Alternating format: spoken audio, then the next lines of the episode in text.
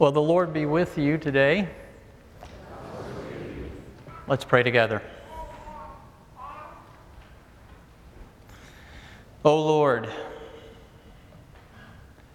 heal and open our eyes that we may recognize you.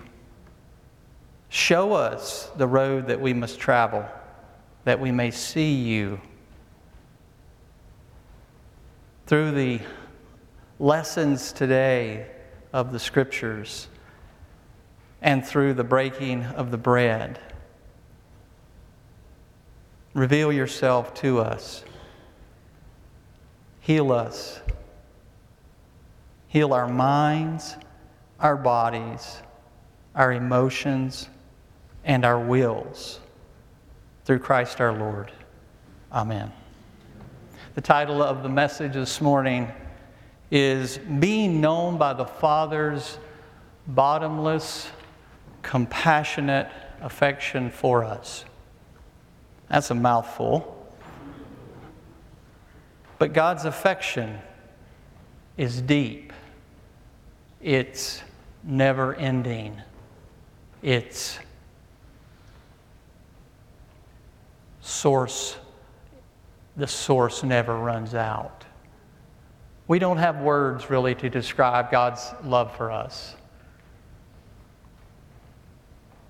Our baptism is intended to lead us to a converted state.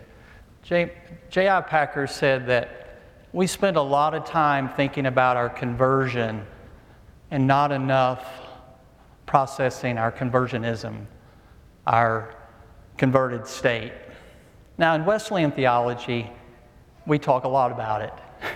John Wesley, Charles Wesley, those who have followed in those footsteps of the Wesleyan Arminian theology, which we adhere to and we love here at Asbury, we talk a lot about it. We have a good theology. Our challenge is to live out our theology. Our challenge is to not let baptism become the end of our experience. The truth of the gospel is heard in our gospel lesson from John the Baptist that Jesus will baptize us with the Holy Spirit. That's why a dove rested on Jesus in his baptism. It needed to be seen that what was happening in Jesus' baptism was an enactment of the Holy Spirit's work in Jesus' baptism. The Holy Spirit's work, as we read further in the Gospel of John, is to be our paraclete, our helper, our advocate. In all those times of comfort and, and times when we need guidance, times when we need conviction, times when we need to be led into all truth and righteousness. The Holy Spirit is to teach us all things and bring us to our remembrance all that Jesus taught his disciples, John 14 and 16. You see, the Holy Spirit can and will provide the power that is needed to be like our Lord and Savior if we will create the space, the space for discipleship and healing. You see, one of the ways we do that is regularly receiving Holy Communion. And when we come to the table today, it's always a lovely, lovely invitation to receive Christ's spiritual presence and his healing ministry deeper into our lives. Because if you're like me, you come to the table oftentimes ruptured, disintegrated, and in need of more grace and shalom in my life. That's, that's my experience. So, as we come to the table, I know that this invitation will be given to you by our dean in a minute, but I invite you to, to ready yourselves to receive that nourishment and that healing wherever it's needed today at the table. That uh, theologian and writer G.K. Chesterton said that the Christian life is like a breathtaking journey toward the stars. A breathtaking journey toward the stars. Like any grand adventure, you will not, I will not be the same when we end this adventure as when we started it. We're going to be different. Every step with Jesus changes us along the way. It's a transformative journey that we're on. So I invite you to answer these questions through the message today. Where are you going today in your Christian life? How are you going to get there? And where is it that we have been inhibited by receiving and sharing the transformative love of Jesus Christ? Where is it? And how can we become the change? How can we be the change in us? How can we receive the change in us? How can we be the change in our Christian communities? How can we be the change in the world that we live in? The Old Testament doesn't, you may be surprised, but I'm sure most of you already know this, that the Old Testament does not have an idea of final judgment and of people being under God's wrath and going to hell. That, my friends, comes out of the New Testament. And it comes out of other early Jewish texts. Plug for early, Ju- early Judaism, plug for early Judaism where the objects of God's wrath are not only one nation, but the whole world. It's a reminder that God's revelation is progressive, right? That God doesn't reveal himself all at once and his, his salvation. It's been being revealed to us. But, friends, our Old Testament and gospel lessons invite us to consider today the function of God's Lamb for God's people. Both of these texts today invite us to do that. Christ's death functions like a Passover lamb's death. Passover in the Old Testament, though, is not a sacrifice, not in the strict sense of the word. And You won't find it in Leviticus 1 through 7. it's not like that. The Passover lamb is not a sacrificial lamb in the Old Testament. What happens to its blood is different from what happens to the blood of a, of a regular sacrifice. Right? I don't see any of the priests putting blood over the doorpost, you know, in the temple. That's not what they do. This is a different thing. The New Testament came to understand that the Passover lamb is a different type of sacrifice, and it applied it to Jesus. And this involves seeing the meaning of the Passover in a new way. In a new way. John's gospel may even allude to Jesus' death happening near or around the time the Passover lambs are sacrificed. And friends, if you and I are marked by Christ's blood, as the door of an Israelite's house was marked by this lamb's blood that we read about in Exodus this morning, then that protects you from the destroyer. That protects you from the destroyer when God implements his sovereignty over the world that resist his authority. And there are many things that are resisting his authority. Many, many things. Christ's blood marks you and us, I, as someone who what? Belongs to the people whom God has already claimed as his own and who have recognized that claim in their lives. It marks us that way. You see, Pharaoh and his Egyptian people were opposed to God. They were opposed to God fulfilling His purposes of bringing a new creation. They were, oppo- they were opposed to God bringing hope to a world that needed hope. They resisted that new creation. They resisted that future that God has that's hopeful in the midst of a toxic rupture that's overwhelming God's people to overwhelming, painful mental states and spiritual states. Therefore, the plagues come upon Pharaoh and the Egyptian people. The blood of God's Lamb does not cover Pharaoh and his people. That's a hard text. That's a hard thing to consider. Look at how Pharaoh deals with God's people if you go back to chapter 1, he says in verse 10, Come, let us deal shrewdly with God's people. They, or they will in, increase in the event of war. They'll join our enemies and fight against us and escape from the land. Pharaoh knew that God's people, if they were fruitful, which was part of the new creation, by the way, they would oppose him even in greater numbers. Verse 22 of that same chapter, Pharaoh says in summary, Every boy that is born to the Hebrews you shall throw into the Nile, but you shall let every girl live. He's doing everything he can to oppose God's new creation and God's hope for the future. You see, Pharaoh wants to erase the fruitfulness of God's people. That's what he wants to do, the fruitfulness of God's people. He is opposing and working actively against the new creation that God wants to bring into the world and the hope of the future that God is bringing into the world. What's wrong with this man?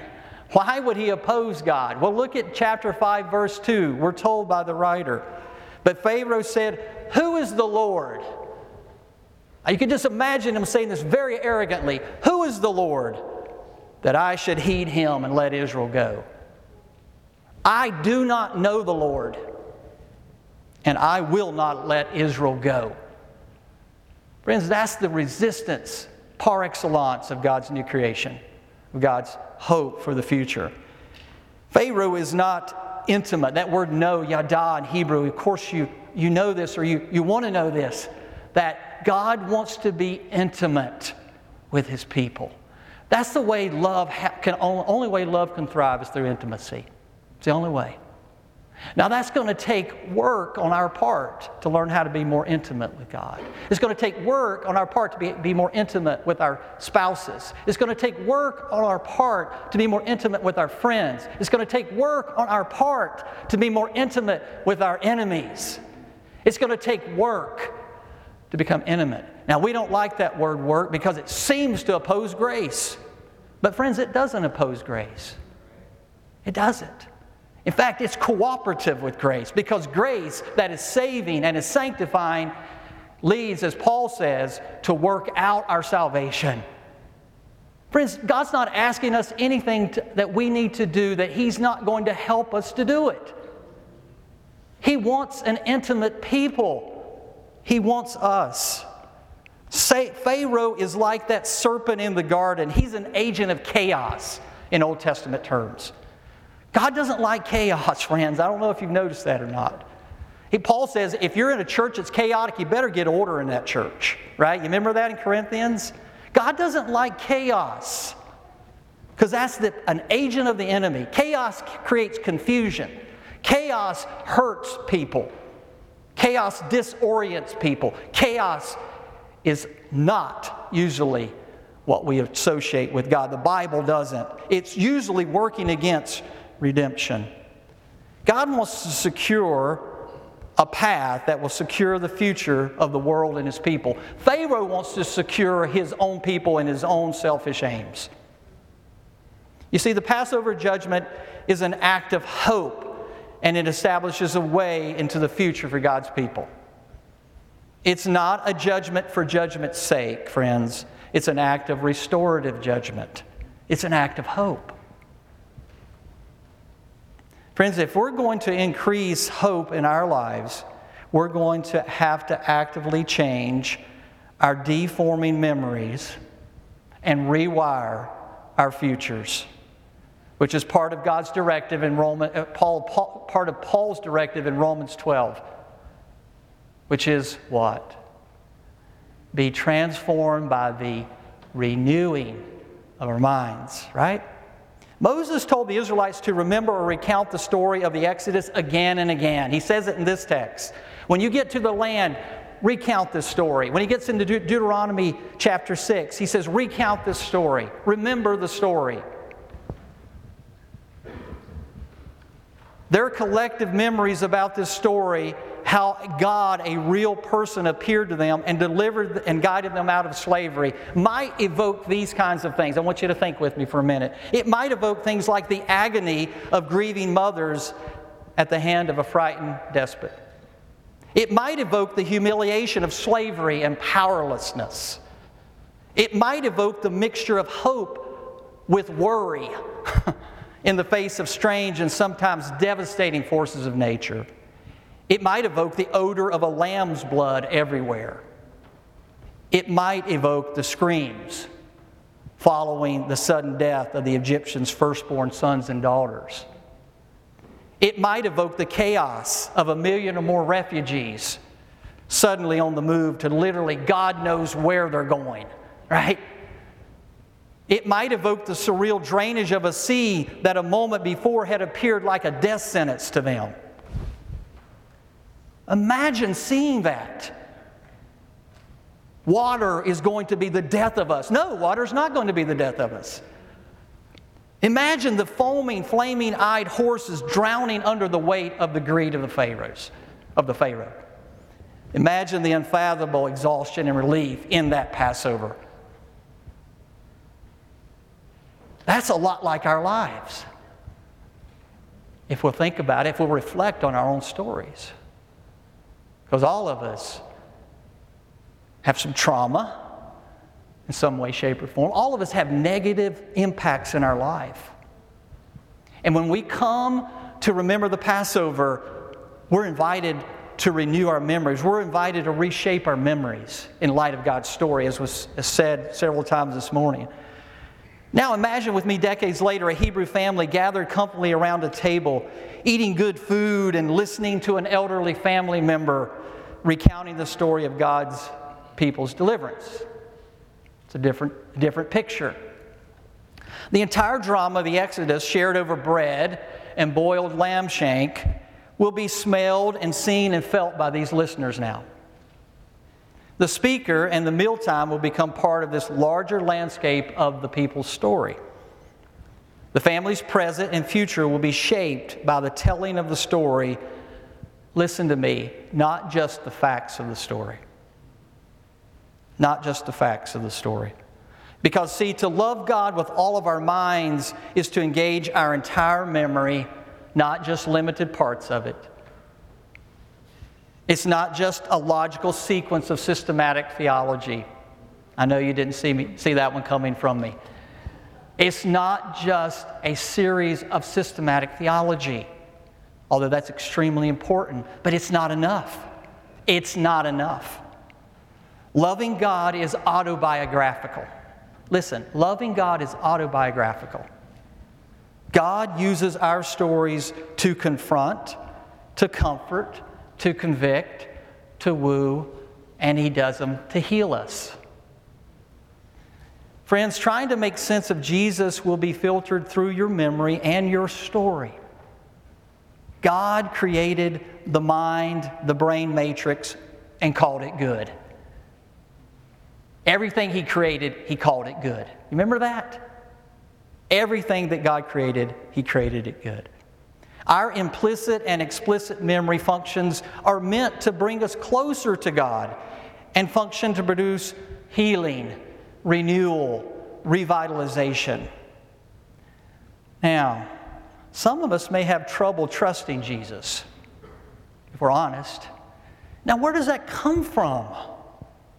Where does that come from? Well, I would suggest to you that many times What's happening is that Jesus is contending with areas of us that are deeply wounded. Jesus is contending with us in places that are too dormant to trust Him. Perhaps you've been taught to keep your emotional distance from others. I know many of us come from families like that. I did.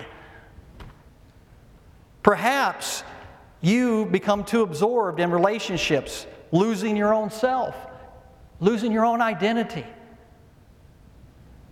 So when someone comes to you and says, Jesus is compassionate and forgiving, oh, your left brain, it makes all kinds of logical sense to you. Oh, sure, Jesus loves me. But it has very little impact on your felt and embodied sense in your memory and emotions. Now, why is that, friends? You might have a razor sharp theology and a dry as dust life. Academia breeds that. it doesn't need to, but academics, I'm not just talking about Christian academics, I'm talking about academics in general can breed that. Razor sharp thinking, dry as dust life. Somehow we got to put these together, okay? As Christ followers, we're in need of greater integration. We're in greater need of wholeness. We're in greater need of shalom in our lives. So we've got to, and I know this to be a fact, we've got to attend to our own feelings, our own memories, our own emotions. Christ has marked you with His blood. Christ has marked me with His blood so that we might experience more of Him in deeper areas of our lives. When you came to Christ, you didn't know what all you were signing up for, did you? That's why baptism in the early church was three years long. There's a reason for that. We must know what we've signed up for. We've signed up for nothing else than to become like Jesus. I've struggled in this area, and I imagine everybody in this chapel today and people who are watching have struggled in this area. I don't have any problem telling you that. I don't have any trouble telling you that. Because I'm on a healing journey. I'm on a grace filled journey of wholeness in my life. Many of us are guided by stories that are harming us, stories of self authorship, stories of narcissism, stories of performance based lives, stories of perfectionism, stories of contamination, stories of self loathing. They are damning who we are. You see, these are deforming stories. They produce anxiety, they produce despair, they produce joylessness, they produce negative critical thinking, they pr- produce disaffirmation of who we are in Christ, they produce a lack of self care. Our community is not immune to these toxic stories. If you go to any Christian community, you're going to find them. Because you know what? We're all in this together. and God's greatest work is redeeming our toxic stories and letting us put them in alignment with the gospel story. Amen? That's the good news today. That's the good news today. Many of us have become blinded to the beautiful things that God is seeking to do in us. Sometimes trusted people can draw it out, but in other instances, the misguided story that's robbing you and I of joy and peace in Christ has got to be disentangled through deep spiritual friendship, through spiritual direction, and for many of us, professional counseling. That's just the reality. Because these deformative stories are deeply embedded in us. Now, when I hear a sermon, I think, oh gosh, I got to go do all this today. Listen, friends, this is progressive sanctification. Are you willing today? Are you willing today to receive the healing that you need today? Today is the day of salvation. Today is the day of changing one little thing in your life that, breeds, that makes you closer to Christ, that helps you to see the redemptive story in a better way, that frames your life in a way where you can receive more of His transforming love in your life, where you can share more of His transforming love in your life. It's a journey. It's a journey. I close with this. Hear these words from Jesus. Jesus says to all of us Are you tired? Are you worn out? Are you burned out on religion? Come to me. Get away with me, and you'll, re- you'll recover your life. I love that. You'll recover your life. I'll show you how to take a real rest. Walk with me. Listen, work with me, Jesus says. Watch how I do it. Learn from me. Remember the gospel story? Andrew and this other disciple, what did they do? They said, Teach us, Rabbi, we will come and live with you. That's important in discipleship. Learn from me. Learn the enforced rhythms of grace. I won't lay anything heavy or ill fitting on you. Keep company with me, and you'll learn to live freely and lightly. That's our invitation today. And so as we come to the table, remember St. Paul's words Christ, our Passover, has been sacrificed for us. In the name of the Father, the Son, and the Holy Spirit. Amen.